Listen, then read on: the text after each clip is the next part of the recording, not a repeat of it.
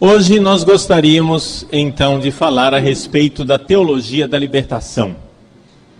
Eu sei que é um tema muito polêmico, mas é um tema necessário. E eu gostaria de falar usando a autoridade e a competência de um teólogo muito melhor do que eu, evidente. Chama-se Joseph Ratzinger, que escreveu um documento pessoal, ou seja, um documento teológico, não se trata, portanto, de documento oficial, magisterial, mas um documento teológico dando o parecer dele pessoal a respeito da situação da teologia da libertação. Esse documento foi escrito em 1985. Portanto, mais de 20 anos atrás. Um documento composto mais ou menos por oito páginas, sete a oito páginas, dependendo do espaçamento, e que estará à disposição no meu site. Para aqueles que desejam ter acesso imediato ao documento, esse documento está num livro que foi publicado já há muito tempo também é o livro chamado A Fé em Crise, ponto de interrogação. O cardeal Ratzinger se interroga. Esse documento foi publicado pela editora pedagógica e universitária, EPU, em 1985, em português, em tradução feita pelo padre Fernando Guimarães, que é meu amigo, redentorista, ele quem traduziu o livro naquela época, e este texto pode ser encontrado no livro A Fé em Crise, nas páginas 135 e 145. Também para aqueles que desejarem e que estão aqui nessa palestra, vai estar à disposição um, o texto escaneado que será colocado no site, está aqui também à disposição para os que desejarem fotocopiar. Não é? Então, deixo aqui com os responsáveis da Canção Nova para que façam as fotocópias para os que desejem ou deixem em algum lugar alguma fotocopiadora por aí para que seja feita a fotocópia. O cardeal Josef Ratzinger então avalia a questão da teologia da libertação. Eu irei explicar o texto, porque o texto é teológico e nem sempre de fácil compreensão. Mas a minha explicação não nos exime da leitura do texto. Ela é uma introdução para nos ajudar a ler o texto pessoalmente. Vamos iniciar com o conceito de teologia da libertação. Se nós vamos falar de teologia da libertação, nós precisamos dar um conceito de teologia da libertação e o próprio cardeal Ratzinger nos dá este conceito. Ele diz assim: Podemos dizer que a teologia da libertação pretende dar uma nova interpretação global do cristianismo. Isso é importante. É importante para você entender o que é a teologia da libertação. A teologia da libertação ela é um fenômeno diferente daquilo que nós estamos acostumados. Quando a gente fala de uma heresia, a heresia geralmente ela é a respeito de um dogma, de algo específico, não é? Quando, por exemplo, os arianos negaram que o verbo de Deus fosse divino, fosse Deus, o que é que aconteceu? Houve uma heresia a respeito da Santíssima Trindade. Um dogma fundamental, claro, mas um dogma estava sendo negado, o dogma da Santíssima Trindade. Para os arianos, Deus é um só, não tem mais pessoas, é uma única pessoa e é o Pai. E existem duas criaturas chamadas o Verbo, a palavra eterna de Deus, Jesus, e o Espírito Santo, que são criaturas. Vejam, é uma heresia. Então, quando nós temos uma heresia, nós temos uma heresia que vai de encontro, vai contra um dogma. a teologia da libertação afeta todos os dogmas. É por isso que é difícil de lidar com ela. Porque ela é uma nova interpretação global do cristianismo. Vejam, isto é que é o importante para nós entendermos a teologia da libertação. Eu olho o cristianismo como um todo e eu vou reinterpretar o cristianismo todo. Portanto, trata-se de uma heresia extremamente preocupante, extremamente danosa, perigosa e terrível, que precisa ser combatida mais do que qualquer outra heresia já foi combatida na história da igreja. Porque ela simplesmente acaba com tudo. Ela reinterpreta o cristianismo todo. Não deixa nada em paz. Ela reinterpreta os sacramentos, reinterpreta os dogmas, reinterpreta a moral, reinterpreta tudo. A estrutura da igreja. E como é que ela reinterpreta? Como é que ela faz isto? Ela explica o cristianismo como uma praxis de libertação e uma praxis de libertação política. É importante salientar isso. Então, para a teologia da libertação, o cristianismo não é uma, como nós estamos acostumados, uma realidade que nos leva à salvação eterna. Para a teologia da libertação, o cristianismo é uma praxis, ou seja, uma prática, uma ação política libertadora. Portanto, tudo, absolutamente tudo vai ser interpretado em chave política. E já digo desde já, marxista. A heresia da libertação, que seria o nome mais adequado de teologia da libertação, a heresia da libertação reinterpreta o cristianismo todo. É uma macro-heresia. É uma heresia maiúscula que reinterpreta tudo. Por quê? Porque é teologia feita por marxistas. E marxistas que não têm fé, ou pelo menos não têm fé suficiente. O senhor Antônio Gramsci, fundador do Partido Comunista Italiano, ele tem uma teoria de que tudo é política. Tudo é política. Portanto, só existem, só existem duas opções. Aqui é que está, digamos assim, o problema. Os teólogos da libertação, em sintonia com Antônio Gramsci, colocam você diante de um impasse onde você é obrigado a escolher entre duas alternativas e dizem eles, tertium non datur. Não existe uma terceira alternativa. O que nós iremos ver que é mentira. Existe sim uma terceira alternativa.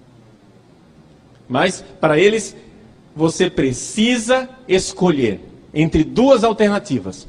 Ou você adota uma opção fundamental que eles chamam de opção preferencial pelos pobres,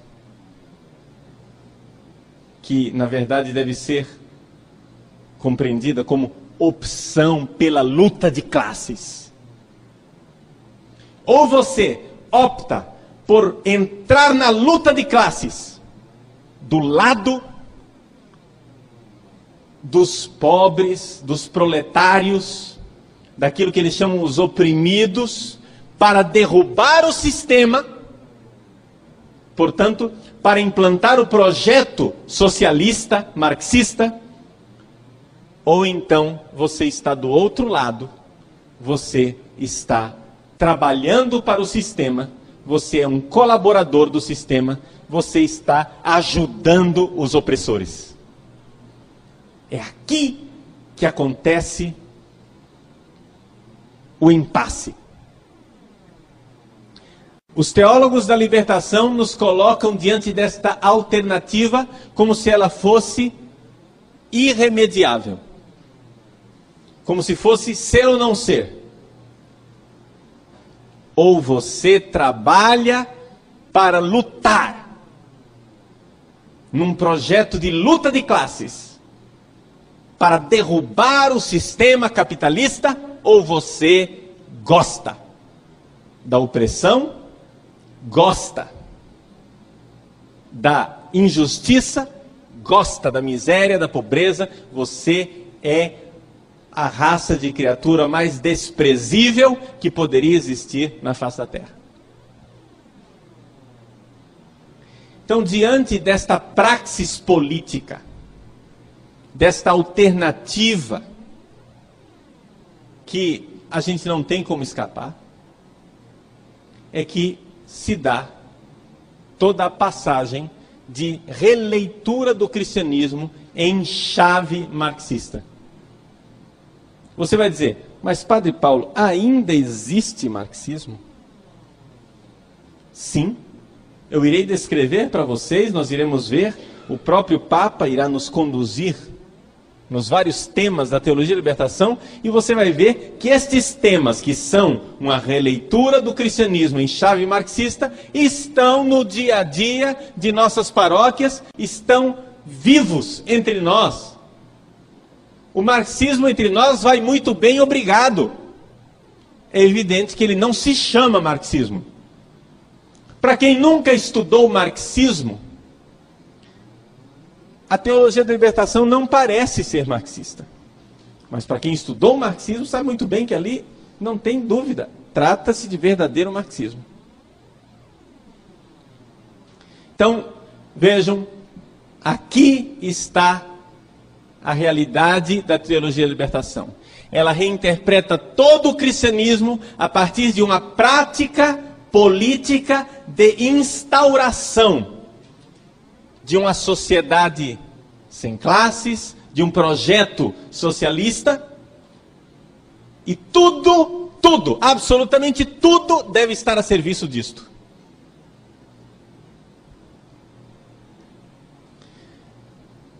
Se você estudou teologia e teologia tradicional, se você recebeu a catequese tradicional da igreja, quando você ouve um teólogo da libertação falar você não percebe isto numa primeira abordagem. Quando você ouve a primeira vez uma pregação da heresia da libertação, você não se dá conta. Você ouve as mesmas palavras que você está habituado dentro do cristianismo, você ouve as mesmas ideias que você está habituado dentro da igreja, mas existe algo de estranho que você não sabe exatamente dizer qual é o problema. É esta a sensação de quem estudou o catecismo tradicional, a teologia tradicional e ouve pela primeira vez a teologia da libertação. Existe uma tendência, digamos assim, do fiel cristão ou do teólogo do padre, do bispo que ouve a heresia da libertação, a tendência dele é de achar que está tudo em ordem. Porque afinal aquela pessoa está dizendo as mesmas coisas que nós dizemos. Mas existe algo de profundamente perverso ali dentro. Por quê? Porque o conteúdo do cristianismo, o conteúdo central é esvaziado. o conteúdo é esvaziado e, embora eles usem a linguagem cristã, dando a todos nós a impressão de que nós estamos diante do nosso patrimônio teológico, daquilo que nós já temos como verdades de fé, eles estão inoculando, introduzindo uma realidade completamente nova. E é por isso que a teologia da libertação é tão perigosa. O veneno é tão mais perigoso quanto mais ele se disfarça de alimento. Um veneno que está dentro de um frasco, onde ali está escrito: cuidado, veneno, com a caveira e aqueles ossinhos ali. E está advertindo lá: é veneno, esse veneno pode ser muito potente, mas ele é menos perigoso. Mas o veneno disfarçado de iogurte, o veneno disfarçado de alimento saboroso, ele é muito mais perigoso. Por isso a teologia da libertação é perigosa, porque ela está disfarçada de cristianismo verdadeiro.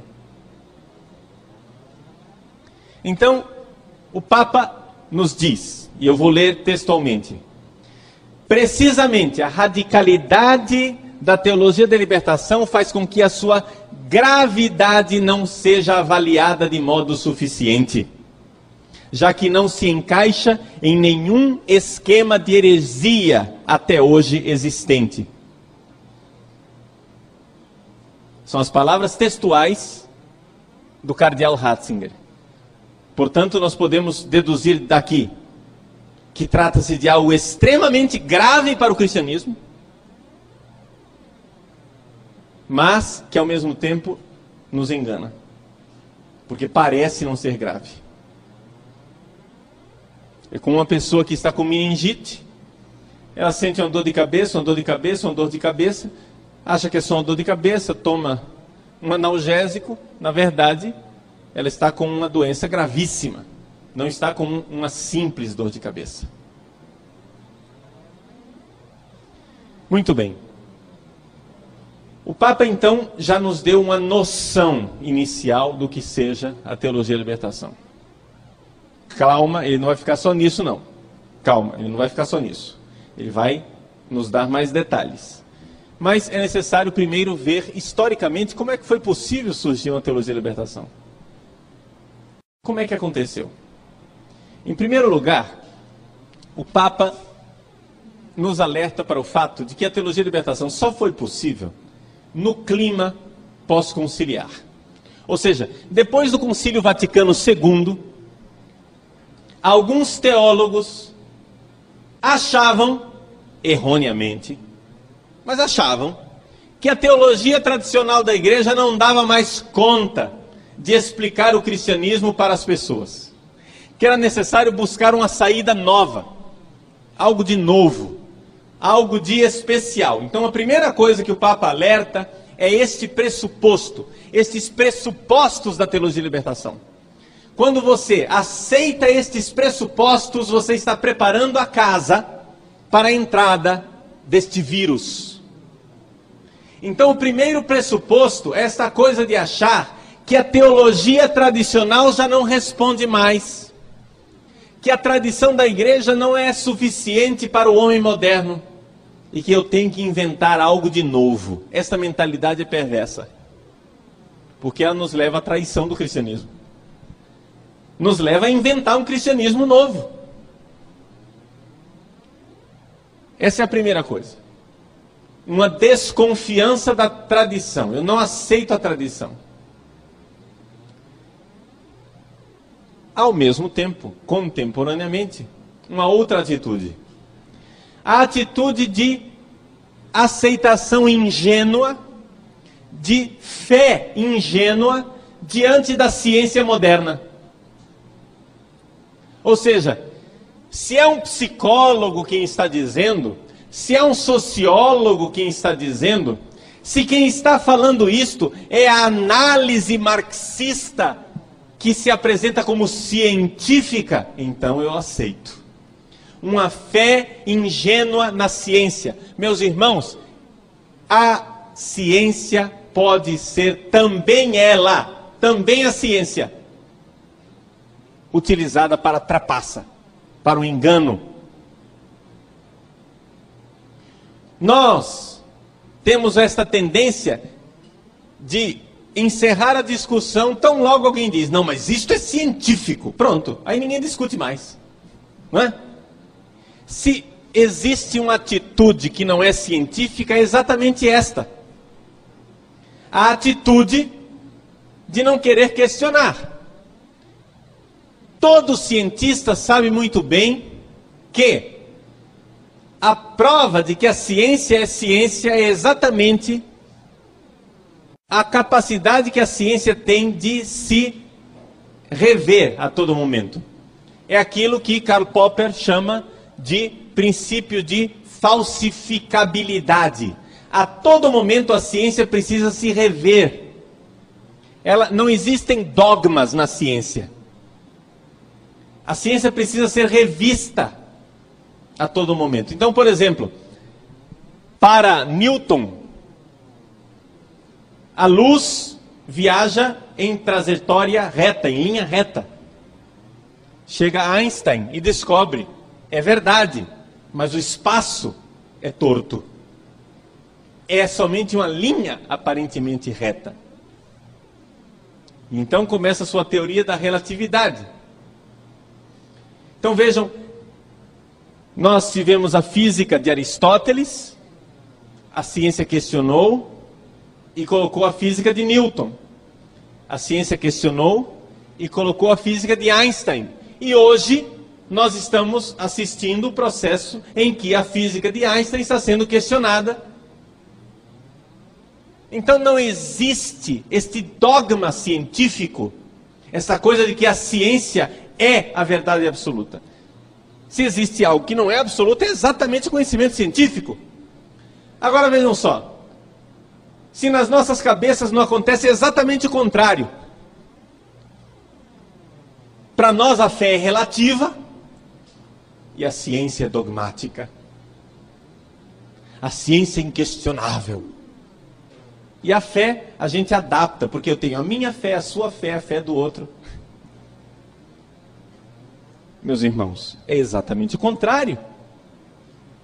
O evangelho deve ser sempre o mesmo.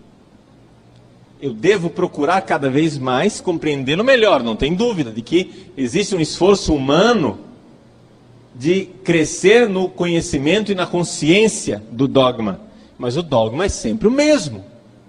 A fé cristã é a mesma. Pois bem, estas duas atitudes nos colocam diante de uma terceira. Então vejam só, primeira atitude é a desconfiança da tradição teológica. Que a tradição teológica não é mais capaz de responder aos nossos anseios. A segunda atitude é a aceitação ingênua de tudo aquilo que é aparentemente científico. E saibam disso, desde o início, o marxismo foi apresentado como a ciência, como uma pretensão científica enorme o marxismo, no entanto, meus senhores, foi fundado em cima do charlatanismo mais crasso, mesquinho e descarado que existe na face da terra. Karl Marx era um desonesto, mentiroso e sem vergonha. Ele e todos os seus seguidores. Não existe marxismo honesto, porque o marxismo está fundado numa mentira. mas eles se passam por científicos. A análise científica da realidade.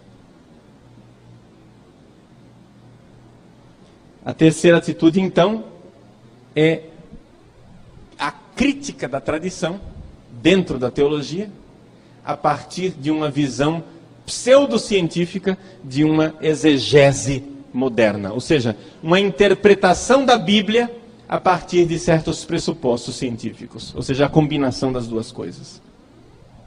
Mas estes são os pressupostos da mentalidade interna da igreja. O que é que acontecia fora da igreja?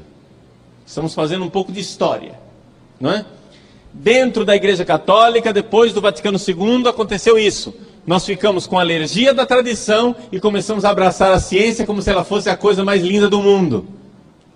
Sem nos dar conta de que cientista também pode ser sem vergonha, enganoso, desonesto. E fora da igreja? Bom, fora da igreja, diz o Papa, havia todo um clima espiritual favorável a aceitar o marxismo. Como? Depois da Segunda Guerra Mundial, aconteceu que, mais ou menos na década de 60, surgiu na história do Ocidente a nova geração. Que nova geração era essa? A geração que não tinha vivido a guerra. O pessoal que viveu a guerra, que combateu o nazismo, que combateu a ditadura, que combateu pela liberdade, essas pessoas, depois que terminou a guerra, eles lutaram para reconstruir o mundo. A grande geração da Segunda Guerra Mundial, porém, deu origem a uma geração mais fraca. Uma geração de quem já tinha recebido a casa arrumada. Os pais lutaram, os filhos já não tinham mais por que lutar. Por quê? Porque havia um, uma prosperidade econômica, um boom econômico em que de repente começou a haver progresso e progresso material. Esses pequenos burgueses, pequenos filhos da burguesia, que estavam bem de vida, começaram a contestar os seus pais. Esta falta de sentido de vida encontrou no marxismo um sentido. É por isso que nós temos então a geração de Woodstock a geração dos hippies. Na cabeça da maior parte das pessoas, hippie e Woodstock não tem nada a ver com marxismo, e, no entanto, é profundamente marxista o movimento. Sim, marxista por quê? Porque se trata de um impulso de destruição num neomarxismo cultural da herança cultural recebida do Ocidente. Então, leio as palavras do cardeal Josef Ratzinger. O marxismo, com os acentos religiosos de Bloch, quem era Bloch?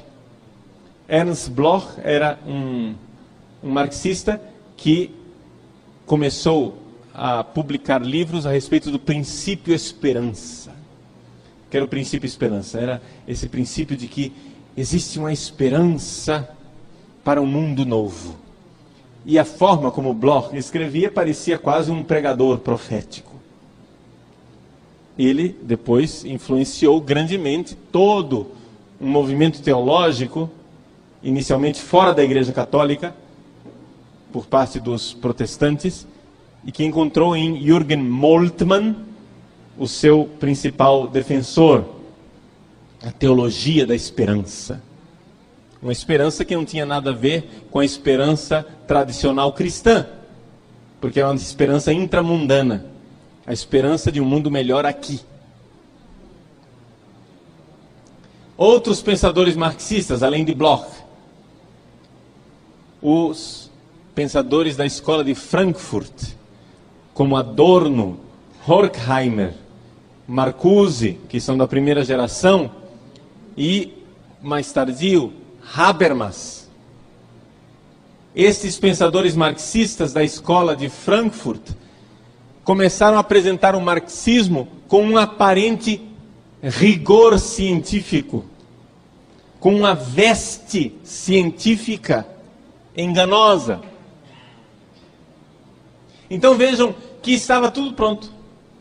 Havia uma sede dos jovens por algo que desse sentido de repente encontram esses pregadores do neomarxismo, do marxismo cultural, Bloch, Horkheimer, Adorno, Marcuse, Habermas, e então eles entram de roldão nesse projeto marxista. Projeto marxista que estava em voga e que infelizmente na década de 70 e que infelizmente continua disfarçado entre nós. Pois bem, e um terceiro ponto que o Papa aponta para os pressupostos da teologia de libertação é a questão do desafio moral da pobreza e da opressão. De fato, existem problemas sociais no terceiro mundo. Os problemas sociais existem e o Papa não está negando. Então você junta estas três coisas a atitude interna da teologia, de querer uma novidade, a atitude externa do mundo, de estar aberto espiritualmente para esse novo idealismo moral marxista. E essa terceira realidade, que é o problema social real e concreto, está feita a química perfeita, estão aí todos os pressupostos para uma teologia da libertação. Bom, vimos uma breve definição de teologia de libertação, vimos uma breve, resumida, muito resumida, história dos pressupostos da teologia de libertação. Vamos agora entrar na teologia de libertação. Mas não vamos entrar diretamente nos conteúdos. Vamos entrar primeiro nas estruturas. Existem estruturas metodológicas, estruturas mentais na teologia da libertação. A primeira realidade é a questão de que a teologia da libertação nasce diretamente de uma influência de um teólogo chamado Rudolf Bultmann. Quem era Bultmann? Bultmann foi um pastor, um teólogo, mais do que pastor, um teólogo protestante que começou a questionar a credibilidade dos evangelhos. Não foi ele quem começou, já vinha antes dele, toda a teologia liberal, desde o final do século XIX. Mas digamos que Bultmann é o cume de toda esta, esta escola, essa cadeia. Bultmann questiona a credibilidade histórica dos evangelhos. Esta estrutura está na cabeça da teologia de libertação. Um teólogo da libertação não crê na historicidade dos evangelhos. Tudo que está lá é questionável, tudo que está lá é uma reflexão da comunidade e não história, não evento histórico. Daí vocês veem a importância deste livro que o Papa Bento XVI lançou, Jesus de Nazaré. Tem gente que acha que esse livro é uma reflexãozinha piedosa, inócua, que não vai adiantar em nada para os problemas da igreja atual, que o Papa está simplesmente fazendo poesia a respeito de Jesus. Nada disso. O livro Jesus de Nazaré é um dos esforços mais importantes desse pontificado, se não o mais importante. Trata-se de uma arma poderosíssima. Por quê? Porque ali nós estamos diante de um grande teólogo, Joseph Ratzinger, que está escrevendo, lendo os evangelhos conosco e mostrando o fundamento histórico do núcleo da nossa fé. Ele está nos tomando pela mão e nos ensinando a ler os evangelhos e crer nos evangelhos. Então vejam que aqui parece que não, mas o Papa Bento XVI, está de forma eficaz, sem fazer grande barulho, está indo diretamente na veia da teologia da libertação. Se esses teólogos da libertação soubessem o risco que eles estão correndo com esse livro, não é? Eles certamente teriam dado mais importância ao livro, pelo menos como inimigo. Mas o livro está aí, ninguém nem nota que o livro existe. Mas esse livro, na mão dos seminaristas, dos padres jovens, esse livro é resposta para muitos anseios teológicos. E está dando aos padres jovens e aos seminaristas a possibilidade de, de forma inteligente, teológica e científica, ler os evangelhos e dar aos evangelhos a credibilidade histórica que nós necessitamos para manter a nossa fé. Então vejam na estrutura mental de um teólogo da libertação está o fato de que os evangelhos não têm credibilidade histórica. O que está lá não é história. Por isso, vocês irão ouvir muitas vezes teólogos da libertação dizendo que isso não é histórico, isso daqui foi um acréscimo da comunidade. Por quê? Porque se trata de uma, um embuste cientificista. Eles tentam apresentar essa leitura do que eles fazem do Evangelho, que é uma leitura ideológica, como sendo a leitura científica.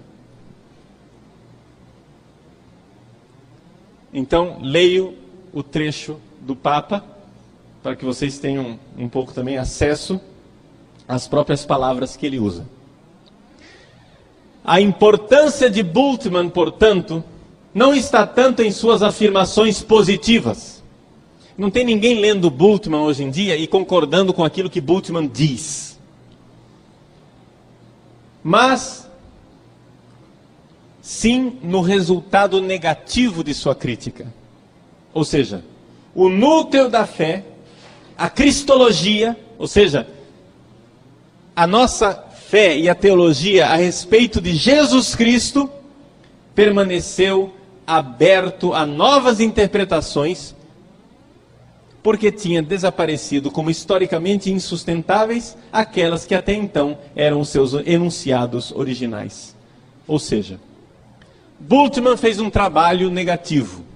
Bultmann fez o seguinte: ele criticou, criticou, criticou, criticou, criticou a leitura tradicional dos evangelhos, pretendeu, teve a pretensão de mostrar cientificamente que os evangelhos não são históricos, a partir daí a porta está aberta. E aí você faz a interpretação que quiser, porque já que não é histórico, já que aquela comunidade primitiva interpretou Jesus assim, assim, assim, o que é que nos impede, nós, comunidade atual, comunidade de base, de interpretar o Evangelho do jeito que o nosso projeto político quiser? Entenderam? Então eles não têm a mínima vergonha na cara. E ser sem vergonha é um pressuposto para ser teólogo da libertação. Né? Ser, sem vergonha é um pressuposto. Se você tem vergonha na cara, saiba que você será um péssimo teólogo da libertação. Você precisa ser sem vergonha. Eles não têm a mínima vergonha na cara de criar as maiores desculpas os maiores embustes intelectuais, as maiores mentiras e os raciocínios mais tortuosos para chegar às conclusões que eles querem a partir dos evangelhos. Eles escolhem trechos da Bíblia para dizer o que eles querem. Eles escolhem tudo o que aparentemente justifica a visão ideológica deles. E deixam de lado, como não histórico, como relativo tudo aquilo que é contrário à visão deles. Trata-se de desonestidade. Pode ser que a pessoa nem se dê conta disso. Por quê? Porque a desestruturação moral na, que, na qual aquele padre foi criado é tanta que ele já nem nota a desonestidade dele. Ele faz isso com naturalidade. Tem gente que mente e nem sente que está mentindo. Isso é uma das características da humanidade depois do pecado original. A mentira se torna até um hábitus, uma forma mental. Pois bem, é assim então que eles criticam a forma de a igreja ler a Bíblia. O magistério, se você chega e mostra para eles: olha, o Papa está lendo a Bíblia assim. Eles não vão aceitar. Por quê? Porque não é científico. A forma do magistério ler a Bíblia é cientificamente insustentável para eles. Entenderam?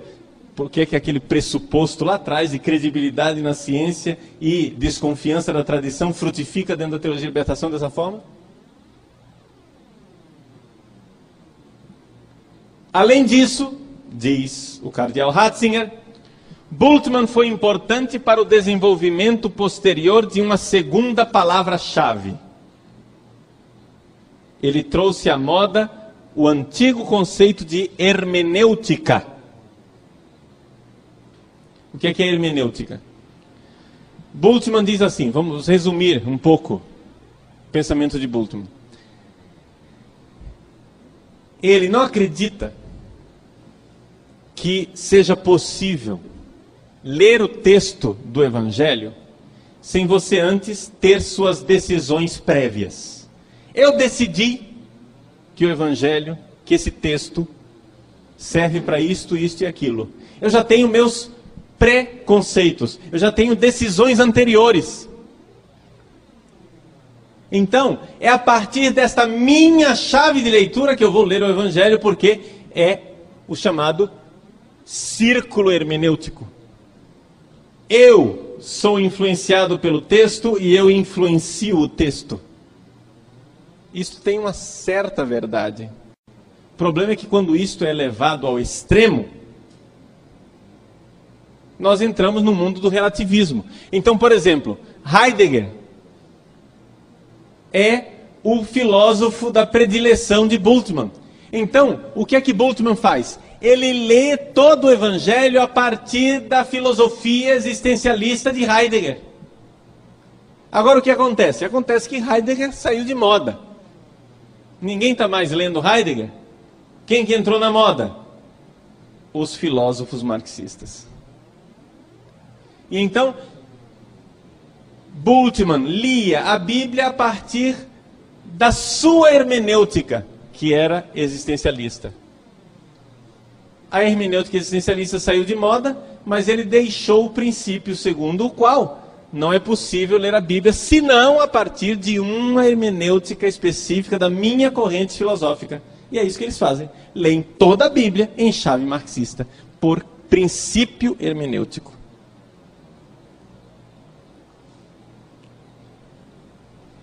Então, a contribuição de Bultmann é o primeiro elemento estrutural.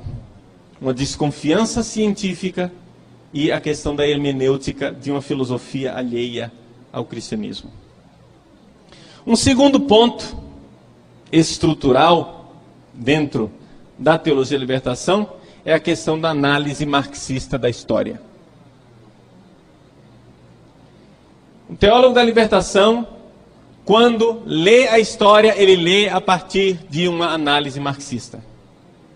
Vejam, isso daqui a Igreja do Brasil já nem nota mais que ela só consegue fazer isso, ler a história a partir da análise marxista. São as chamadas análises de conjuntura, né?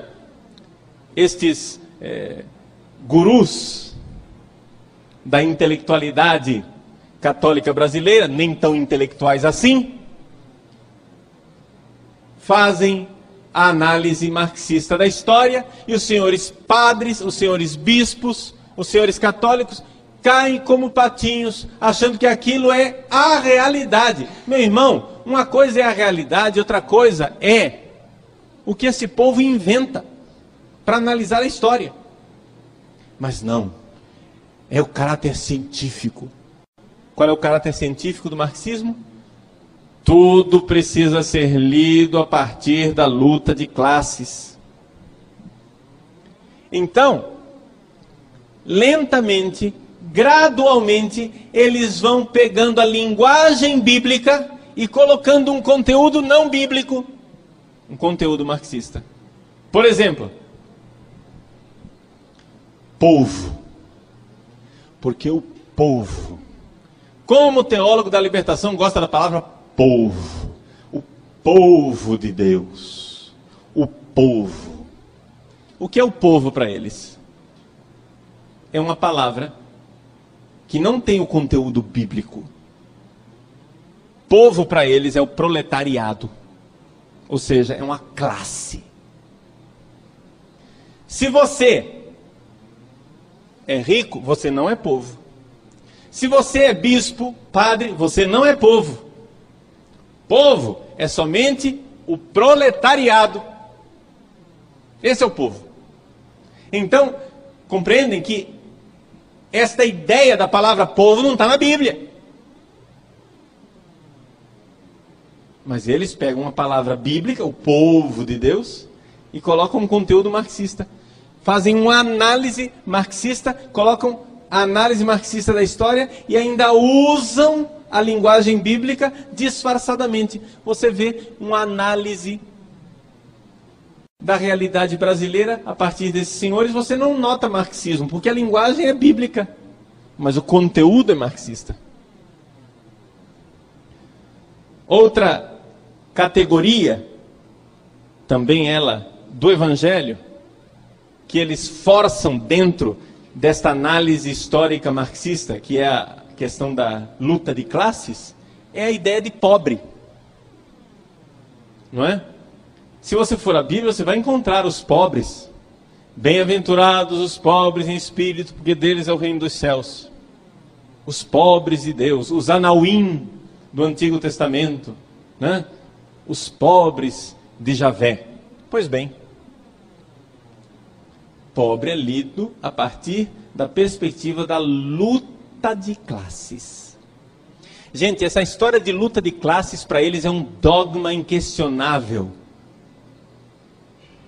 Ou você está do lado do proletariado, vamos usar a linguagem que eles usam, dos pobres. Na luta de classes, ou você está favorecendo o sistema capitalista opressor. Não tem como fugir disso. Meus irmãos, tem como fugir disso sim. Chama-se cristianismo tradicional. Tem como fugir disso sim. Nós não precisamos comer no coxo que eles nos obrigam a comer. Não, podemos ficar emburrecidos e entrar dentro da análise que eles fazem. Como se. Porque eles decretaram que o socialismo é a solução. Eles decretaram. Socialismo é uma coisa que não se critica, que não tem erro, que não erra nunca, que não pode ser aperfeiçoado, nada disso pode ser aperfeiçoado. O socialismo é um impávido colosso que não pode ser tocado. Mas quem disse que o socialismo é a solução? Quem me obriga a levar a sociedade para o socialismo? Que tal, ao invés de fazer uma análise marxista da história, fazer a crítica do socialismo histórico? do real, o único socialismo que existiu na face da terra, que deixou mais de 100 milhões de pessoas mortas em campos de concentração, campos de extermínio e companhia limitada. Que tal fazer a crítica do socialismo bonito que eles querem implantar? Isso não pode. Então vejam, eles nos obrigam a esta opção, a ficar encurralados nessa realidade da luta de classes. Ou você é a favor do socialismo e, portanto, é contra a injustiça, ou você é a favor do capitalismo e, portanto, é a favor da opressão. Quem foi que disse para você que só tem essas duas alternativas, diabo? Que tal o evangelho? O evangelho o Evangelho não se define a partir do capitalismo nem a partir do socialismo. O Evangelho ele existe como tal. E ele não é um projeto político, não. É uma mensagem de salvação.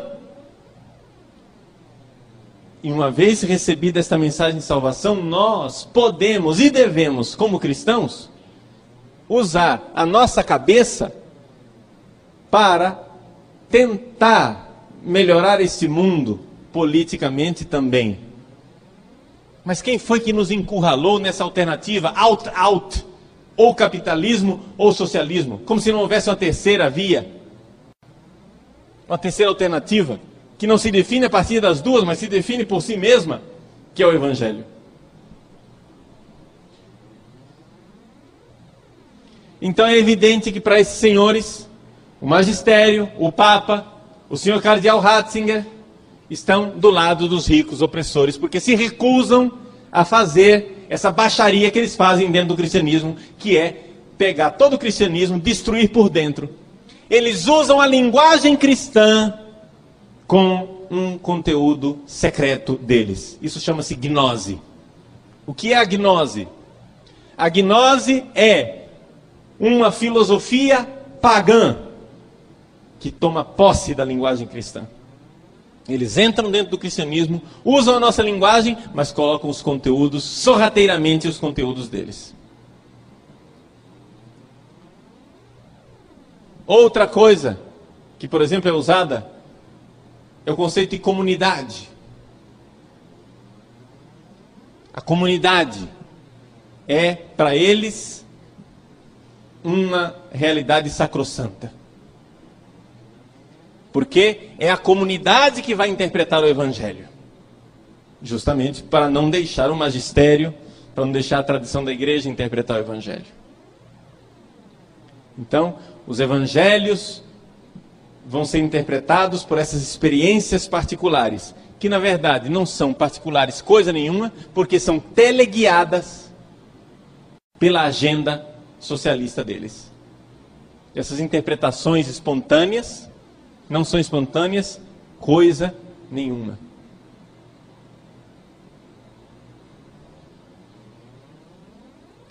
É por isso que o conceito de povo de Deus é usado por eles de forma a interpretar povo de Deus como luta de classes. Povo de Deus é uma realidade contraposta a magistério o povo contra o magistério, o povo contra os opressores. O senhor Leonardo Boff, no seu livro Igreja, Carisma e Poder, faz exatamente isso. Ele aplica a análise marxista à igreja. Ele diz: o povo espoliado, desapropriado e os detentores do capitalismo espiritual, que é o clero. O clero se apropriou dos meios de produção do sagrado. E o povo, produção do sagrado quer dizer o quê? Quem que pode celebrar a Eucaristia? Só os padres. Quem que pode perdoar os pecados? Só os padres. Quem que pode interpretar oficialmente a Sagrada Escritura? Só o magistério. Então vejam, uma classe. Vejam como eles leem tudo a partir da luta de classes. Uma classe, a classe clerical é a classe que tomou posse dos meios de produção do sagrado, enquanto o povo é espoliado. O povo é oprimido, o povo não tem a produção do sagrado. Então o que nós vamos fazer? Nós precisamos pôr luta de classes. E precisamos dar ao povo a possibilidade de fazer isso também. Então o povo vai celebrar a Eucaristia, vai perdoar os pecados, vai interpretar a Bíblia do jeito que quiser, etc. E isto, essa luta de classes, é interpretada como sendo a ação do Espírito Santo. A pneumatologia, ou seja, o Espírito Santo entra aqui de forma decisiva, por quê? Porque o Espírito Santo é o princípio ativo da revolução. Porque o Espírito sopra onde quer. Enquanto a visão rígida de uma igreja centralizada na figura do Cristo, hierárquico, visível, é algo de ultrapassado. Nós temos que fazer a ação, nós temos que promover a ação do Espírito dentro das comunidades. Além disso, eles fazem uma leitura de toda a mensagem cristã a partir da história e, portanto, antimetafísica. O que quer dizer uma leitura histórica e antimetafísica? Quer dizer o seguinte: a história é que é o Deus deles. Não existe uma verdade, existe o momento histórico. Hoje é isto, amanhã é outra coisa. Não existe verdade, só existe história. A história é um conceito que absorve tudo, inclusive Deus e a revelação. Pois bem, uma vez que foi apresentada aqui toda a estrutura e a forma de pensar da teologia de libertação, nós poderíamos apresentar rapidamente pequenos tópicos de conteúdo, porque uma vez que você tem a estrutura, uma vez que você aprendeu como eles pensam, você já consegue não é, detectar quando as coisas são feitas a partir desta heresia da libertação. Mas, vamos colocar alguns pontos. Por exemplo, fé. A fé não é mais interpretada como eu tenho que ser fiel à revelação de Deus. Não. Fé, para eles, é uma fidelidade à história, à luta histórica. Essa é a fé. A fidelidade à causa. E o que é que é a causa aqui? É a causa socialista com a qual eles interpretam o Evangelho. Esperança. O que é que é a esperança cristã? A esperança cristã é uma confiança no futuro socialista que virá. O amor. O que é que é o amor para eles? É o amor preferencial pelos pobres. Mas, padre, não é bonito o amor preferencial pelos pobres? Ah, sim, a palavra é bonita. O conteúdo, porém, significa o seguinte: opção pela luta de classes. Entenderam? Quando eles disserem opção preferencial pelos pobres, saiba que o conteúdo desta frase é opção pela luta de classe socialista. Isso é que é opção preferencial pelos pobres. As palavras são bonitas, o conteúdo é demoníaco. Compreendem? Pergunto: todos os padres sabem disso daqui que eu estou dizendo? Não. Eles vão bebendo esse negócio aqui como se fosse a, a verdade do Evangelho. A demência é tal que eles não são capazes de ler não são capazes de ler absolutamente nada que contradiga o que eles aprenderam, por medinho de que talvez eu esteja, eu esteja sendo enganado, entendeu? Então as pessoas não querem conhecer a verdade. As pessoas não querem conhecer a verdade, porque dói. Dói você enxergar que você está há 20 anos num barco furado. É como um aluno que chegou explicou para a professora, professora, isso daqui, isso aqui que a senhora está ensinando é marxismo, isso daqui está errado, e mostrou para ela. Aluno universitário. A professora ouviu, entrou em crise, outro dia voltou para o aluno e disse, olha, fulano, eu vejo que você tem razão, eu vejo que você está certo, mas eu não posso concordar com o que você está dizendo, porque senão eu vou ter que desmentir e contradizer tudo o que eu sempre ensinei a vida toda. Uma sujeita dessa, uma mulher dessa é simplesmente imoral. Não tem personalidade moral. Onde é que está a virtude? Depois, reino de Deus. O que é que é reino de Deus? O reino de Deus não pode ser interpretado nem espiritualmente e nem universalmente. Reino de Deus é o que? Leio. Somente a partir da praxis de Jesus, e não teoricamente, é possível definir o que seja reino de Deus. E o que é esta prática de Jesus? É a luta de classes. Depois,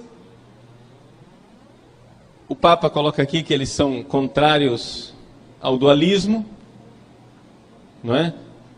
E por isso são contra. Todo teólogo da libertação vai ser contra a distinção entre corpo e alma. Eles não aceitam corpo e alma. Não fale de alma para eles que eles ficam, ficam arrepiados. Não querem saber de alma. Não aceitam a distinção entre natural e sobrenatural. Para eles, tudo é natural. Não aceitam a distinção entre imanência e transcendência. Tudo é aqui, imanente, nessa história. Não existe o transcendente.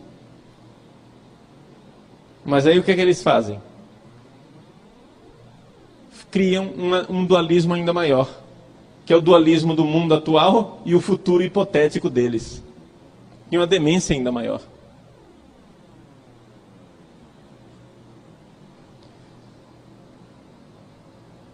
Eles têm uma interpretação absolutamente aberrante da morte e ressurreição de Jesus. Por quê? Porque o cristianismo e a ação de Cristo não pode ser interpretado universalmente. Jesus veio para ressuscitar os oprimidos, os crucificados da história. O opressor não. O opressor não veio para ser salvo, não. Não deve ser salvo, não. Jesus não veio salvar o opressor, não. Jesus veio salvar os oprimidos da história. Por isso, nada de interpretar o reino como sendo uma realidade universal. O reino não é para todos, não. O reino é para todo o povo, ou seja, para toda a classe eleita que eles disseram que é a classe que vai entrar no reino. E o reino não é lá no céu, o reino é aqui. É a sociedade justa, aqui, imanente.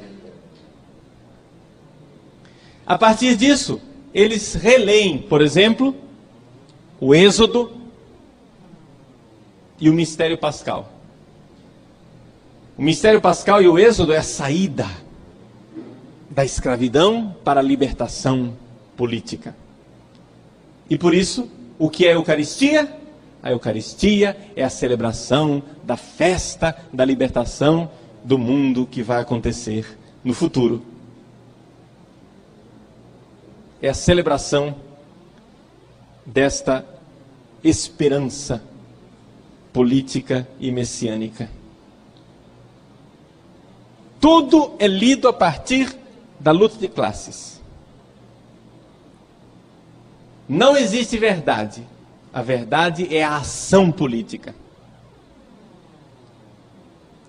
O Papa diz assim: existe um enorme afastamento dos textos bíblicos esse povo aceita a Bíblia do jeito que eles querem. Rejeitam a Bíblia, praticamente. O instrumento para a interpretação da fé não é, em última análise, a pesquisa histórica, porque para eles não interessa mais a história. A partir de Bultmann, eles sabem que o Evangelho não é histórico. Então não interessa para eles saber o que é que aconteceu historicamente. Interessa sim a hermenêutica da história na comunidade, ou seja, nos grupos políticos deles.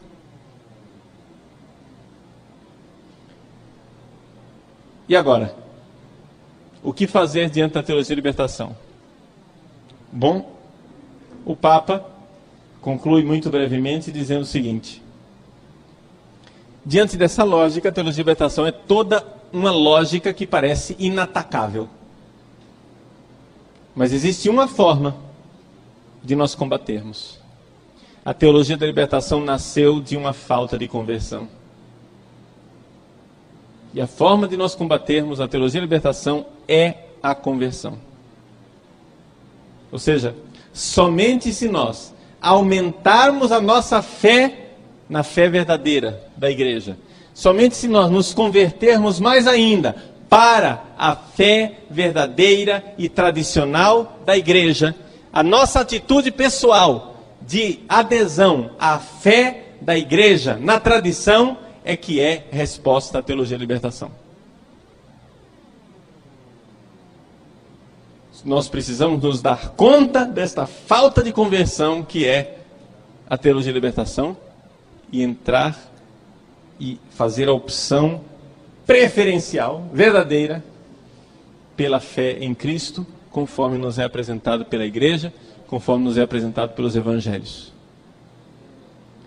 O Papa está dando passos para a solução. Poderíamos depois, num, com um pouco mais de tempo, ver esses passos. Mas eu vou fazer uma pequena lista dos passos que o Papa está dando para combater esta heresia da libertação e nós é, poderíamos depois, numa outra palestra, desenvolver isso de forma mais adequada. Primeiro, o caminho de resgate é exatamente o mesmo caminho que nos levou à perdição, só que na direção inversa.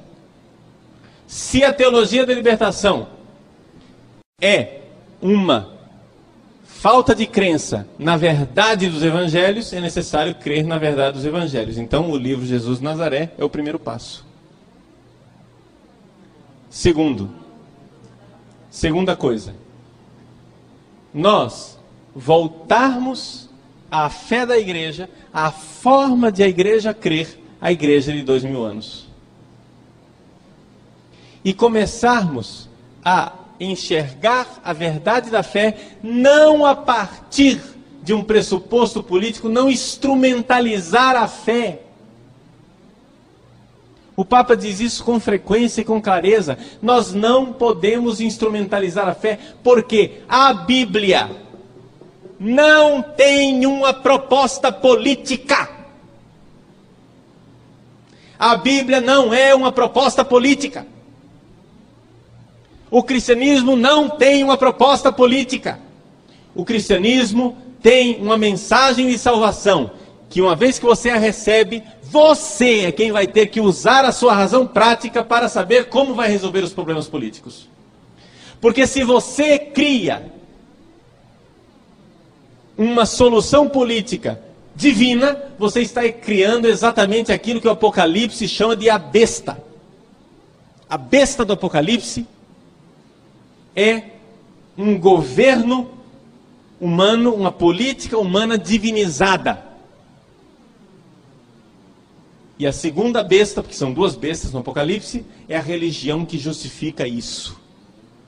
Não há dúvida nenhuma de que hoje a teologia da libertação se apresenta, junto com o marxismo, como sendo as duas bestas do Apocalipse, no nosso contexto atual. então precisamos nos converter. Precisamos voltar à fé da igreja. Precisamos ter coragem de voltar a interpretar o cristianismo como um todo a partir da visão católica, cristã, tradicional como um todo. E não instrumentalizar o cristianismo. Então, aqui é necessário então um esforço catequético imenso o Papa lançou o catecismo da Igreja Católica para isto. O Papa João Paulo II lançou esse catecismo da Igreja Católica, escrito pela Congregação Doutrina da Fé, na frente da qual estava Joseph Ratzinger. O catecismo é esse esforço de voltar a ler a fé a partir da tradição. Então, o livro Jesus Nazaré, o catecismo da Igreja Católica, esse esforço catequético deve também culminar com um esforço teológico dentro dos seminários. Porque se nós não tivermos novos padres e padres que queiram ler a igreja e a fé da igreja a partir da tradição, nós estamos perdidos. Então a solução está também nos padres, porque a crise atual da igreja é uma crise clerical, porque os teólogos da libertação são padres. E nós precisamos de novos padres, que não somente não sejam teólogos da libertação, mas nós precisamos de padres que sejam contra a teologia da libertação. Por quê? Porque, meus queridos, nós precisamos, não existe verdadeiro amor pela fé se não houver um ódio pela heresia. Se você diz que ama a fé, mas não odeia a heresia, você não ama a fé coisa nenhuma. Então é necessário ser contra a teologia de libertação. Nós precisamos ser contra. Então é importante que os padres novos saibam combater a teologia de libertação. Queiram combater a teologia de libertação para que a verdadeira fé possa voltar a brilhar tal qual ela é.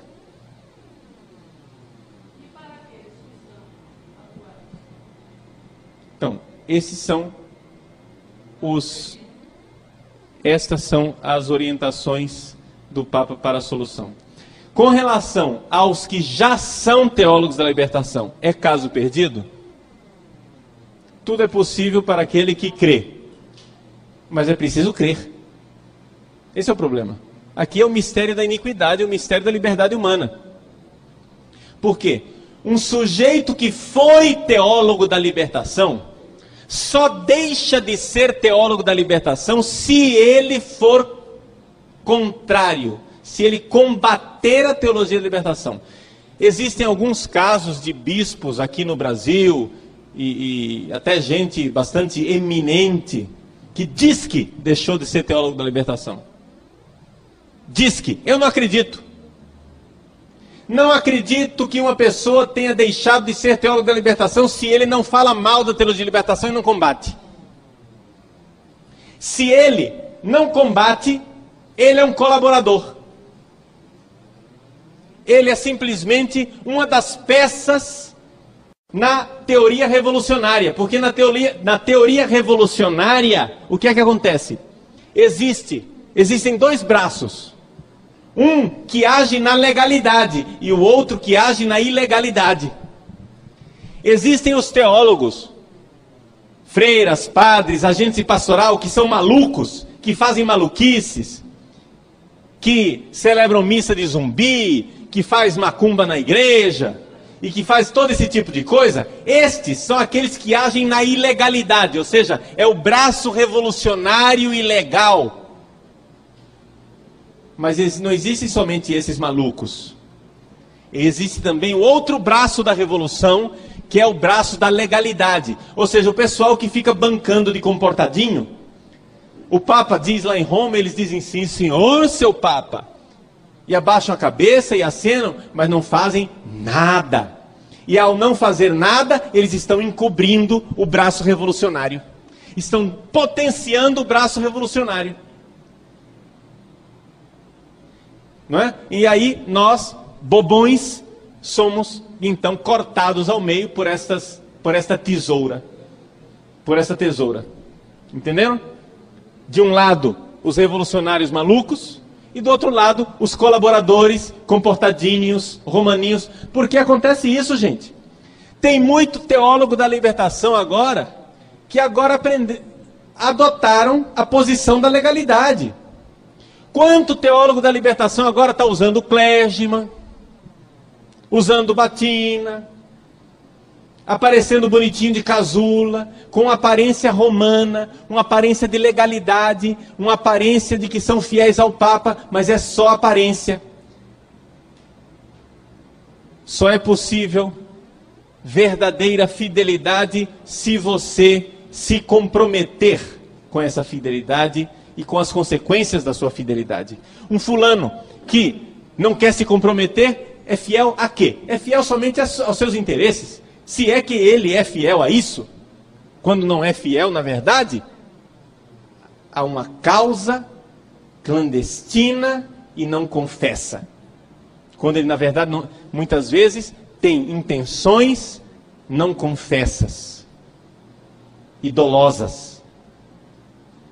Por isso, eu creio verdadeiramente que é necessário um combate frontal à teologia de libertação. Enquanto nós, no Brasil, não partirmos para esse combate, nós não vamos sair deste marasmo, desta crise, desta apostasia geral e desse mal-estar da igreja brasileira.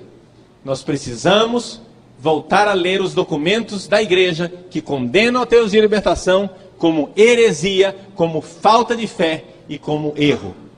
Você vai dizer, mas padre, não existe uma teologia da libertação boa?